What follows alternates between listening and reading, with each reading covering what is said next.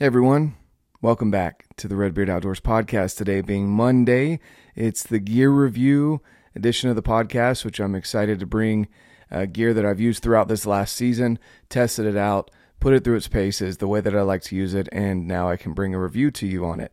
So um, there's going to be some great ones coming up, guys. Today is going to be about the rangefinder that I use this year, um, why I chose to use it, maybe some.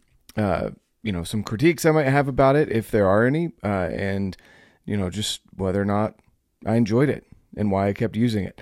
So before we get into that, guys, I just want to remind you that uh, first of all, I'm really grateful for you continuing to share the podcast, sharing the reviews, leaving comments, sending me messages. This uh, is growing a lot faster than I thought, and I'm grateful for that. I'm stoked for 2023. Uh, this will be the last gear review for 2022. So there's going to be some great things coming, guys. I'm uh, got just some awesome plans for the podcast and for the YouTube channel. So look forward to that. And again, thank you so much for the growth that you guys have contributed to by sharing the podcast with others. Thank you. Thank you so much. Also, uh, of course, I'd love to have you over at Redbeard's Fit Crew. Uh, you know, everyone starts up in January. We've been going at Redbeard's Fit Crew all year round. But if you've got some fitness goals that you're coming up for in 2023 that you want to get accomplished, you got to get a good community behind you. And that's not always easy to find. So come join us over at Redbeard's Fit Crew, guys. I'd love to have you there. And also, First Form Outdoors Facebook group. Um, both of those links are down below. You can look them up on Facebook if you'd like, or just go and click the link and uh, get joined up.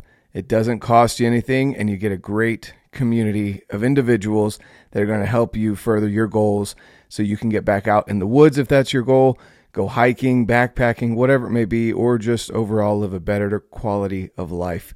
That's what we want. So go check us out over there. And of course, the show sponsors and affiliates. Shout out to all of them. They're down below, guys. If you need any gear, and now is the time to start looking at end of year sales and things along those lines, getting stocked up for this next year. So you're not waiting to the last minute to get scrambled uh, all your stuff together. So go check out all those companies that are such great, great partners of the show. Now we're going to get into the review of the rangefinder that I used this season. So, sorry, let me get this out of the, uh, the pouch here. And I, I did end up using the the bino harness, the Muley Freak bino harness. Quick shout out to that bino harness. It lasted through some nasty weather. Still looks great. You can see it's got some a little bit of use to it, right?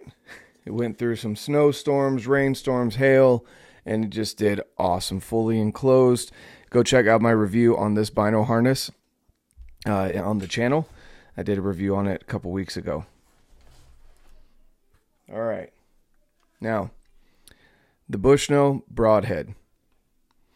This thing was awesome. I really, really liked using this up on the mountain. Uh, there, there's a couple of other rangefinders that I noticed, and I don't know if the people that were using them didn't change the battery out. I, I don't know, but um, there was sometimes when we were up on the mountain, just throughout this year. So I've had it since TAC, um, where the other rangefinders weren't picking up items that this would pick up. Also at TAC, there were some dark targets like black bears, uh, the wild boars, things like that. That if they were in the shade, there were certain other rangefinders that were not able to pick up a range on them, but the range this rangefinder did, the Bushnell Broadhead. So I was really impressed by, you know, because there's moments like that where you're maybe stalking in on a bedded buck or something along those lines that they may be in the shade and you want to get a range on them um, it, it's hard to not be able to do that and have to either take a shot like a guess, which is never a good idea, or have to wait until the animal moves or get some sun on them um, before you can range them. That's never something you want to have happen to you when you're in a moment, maybe that you've been waiting for for a while, uh, and you don't want your equipment to fail on you. so this one never did fail at all any of the times I was up in the mountains. It always gave me an accurate range. The reticle on it is you can change it, but it, the one that I use is the circle with the dot in the middle. Um, it also gives you your cut chart. So, well, maybe not your cut chart, but it gives you your your angle compensation, which I'll get into here in a minute. Uh, but as far as functionality is concerned, you know, I, I, took this out in some freezing cold temperatures, some single digit temperatures and teens. This thing never froze up on me, never fogged up on me from pulling it from the bino harness to my face. Um, never had an issue with this not getting a range. Um, I always, of course, made sure there was fresh batteries in it. Um, tested it before I'd go out on a hunt. But guys, this thing was awesome. Like I said, I put it through some cold temperatures, some hot temperatures, and I was able to get a lot done um, with this with uh, well with this rangefinder. So it's got a cool little feature here if you're interested in putting it on a tripod. That's always something that you can do. Um, here's the batteries down here. I like the coloration on it. It's kind of a dark green brown mixture um, with the carbon fiber inlay right there. It's not very grippy, and that would be, I guess, maybe one critique for me is like I like the way that it fits in my hand. Let me show you here. You can get your thumb up under there, and that little knob right there kind of hooks into your your palm right there. So it's got it's got a good grip on it. I wish it was made out of some material that maybe maybe where excuse me the carbon fiber is or the carbon inlay. Maybe you could put some rubberized texturing or something like that uh, just so it's not slipping out of your hand uh, when your hands are cold. But other than that, it, it it's pretty structurally sound. Like I said, I put it through some nasty stuff. I've dropped it a couple times with the lanyard, um, and even with the lanyard, it ended up hitting some trees and stuff. Didn't necessarily hit the ground. Um, yeah. Let's see. There's multiple modes. I haven't honestly. I haven't used a ton of the different modes. Um, I would definitely check out the manual for that because there are a bunch of different modes that this rangefinder can work through. Um, I know that there's a mode where it's uh, like the the furthest target. So sometimes when you're, especially at TAC, we were able to test this out where maybe you've got kind of a curving shot where it, you know, the the animal is just on the other side of that curve downward on the other side of the hill, and the grass is in the way you don't want to range the grass. And so you can use the mode that says furthest target and it will range the animal rather than the grass in front of it. So I thought that was a pretty cool option as well.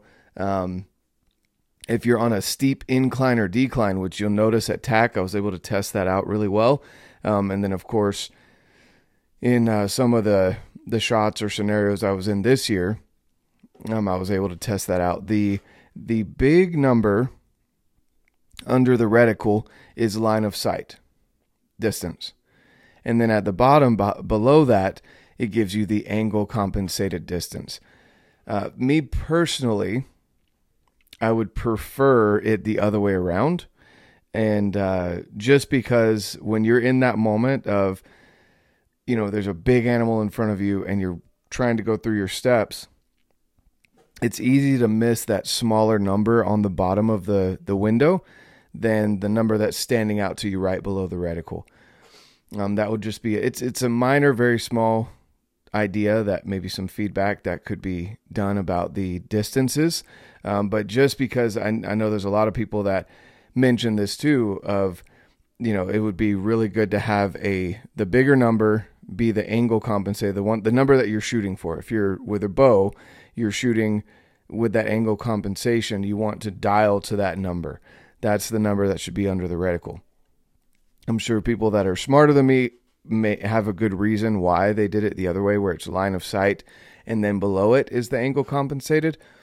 Um, but I would almost just prefer even just the angle compensated period, like no line of sight. So uh, that's one thing. Also, the reticle. If you like an illuminated reticle, this this particular model does not have the illuminated reticle. Um, I believe they're making some tweaks and adjustments to it. Uh, I as they always are, because that's what companies always do, right? Coming out with better innovation. Uh, but right now, this does not have an illuminated reticle. So if that's something that you need, um, you know, this may not be the one for you. This particular model, but and I want to say it'll go out to 1500 yards. I probably should have pulled the specs up before I uh, did the review on this, but you know, again, guys, I right now I'm 100% dedicated into archery hunting, so I'm obviously not going to be shooting that far out. So I didn't take it that far. Um, I did notice. I mean, there's a couple times just for for fun. I ranged out to a thousand yards um, on a tree, and it worked just fine. So, you know, there this this broad or the, this broadhead, this rangefinder, the Bushnell broadhead, is overall the best rangefinder I've used and that I've seen this year. Now, I need to test some of the other higher end ones. Uh, there's some other. This is their top of the line version for Bushnell. Um, I need to go try out some of their other ones, but this one is made specifically with archers in mind, hence the broadhead name. And I love a lot of the features that this has versus other ones. Like I said, the main ones for me were is it going to function in the cold? Is it going to fog up on me? Um, will it pick up dark targets without any issues so I don't have to guess when I'm shooting, even if it is at TAC and it's not a live animal? I don't want to guess. So, will it pick up dark targets? Um, will it give me angle compensation? And I love that added feature of you can you can range past the grass that might be blocking an animal and might be 10 yards in front of an animal, even though it seems like it's right on their body. Um, you know, it could it could be 10 yards in front of them and you can miss that shot because you accidentally range the grass rather than the animal behind the grass. So for all of those reasons, guys, this is the rangefinder that I will be using moving forward. I've used it all season. I will not change it unless they come out with something new and better, or uh, there's those features are matched by another company's rangefinder um, that I'd be interested in testing out. But as of right now, the Bushnell Broadhead is going to be my rangefinder of choice. I would recommend you go and check it out at your local Bushnell dealer or go order you one. They're really, and that, that's the other thing too, guys. They're not going to break the bank. They're not, you know, seven, eight hundred dollar rangefinder. This is a good quality rangefinder with all those added features at a good price.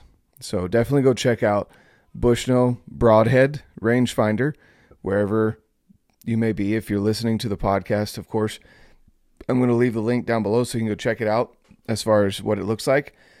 Uh, but thanks, guys, so much for tuning into this. It's just, I absolutely love putting gear through its paces, giving you my review on it.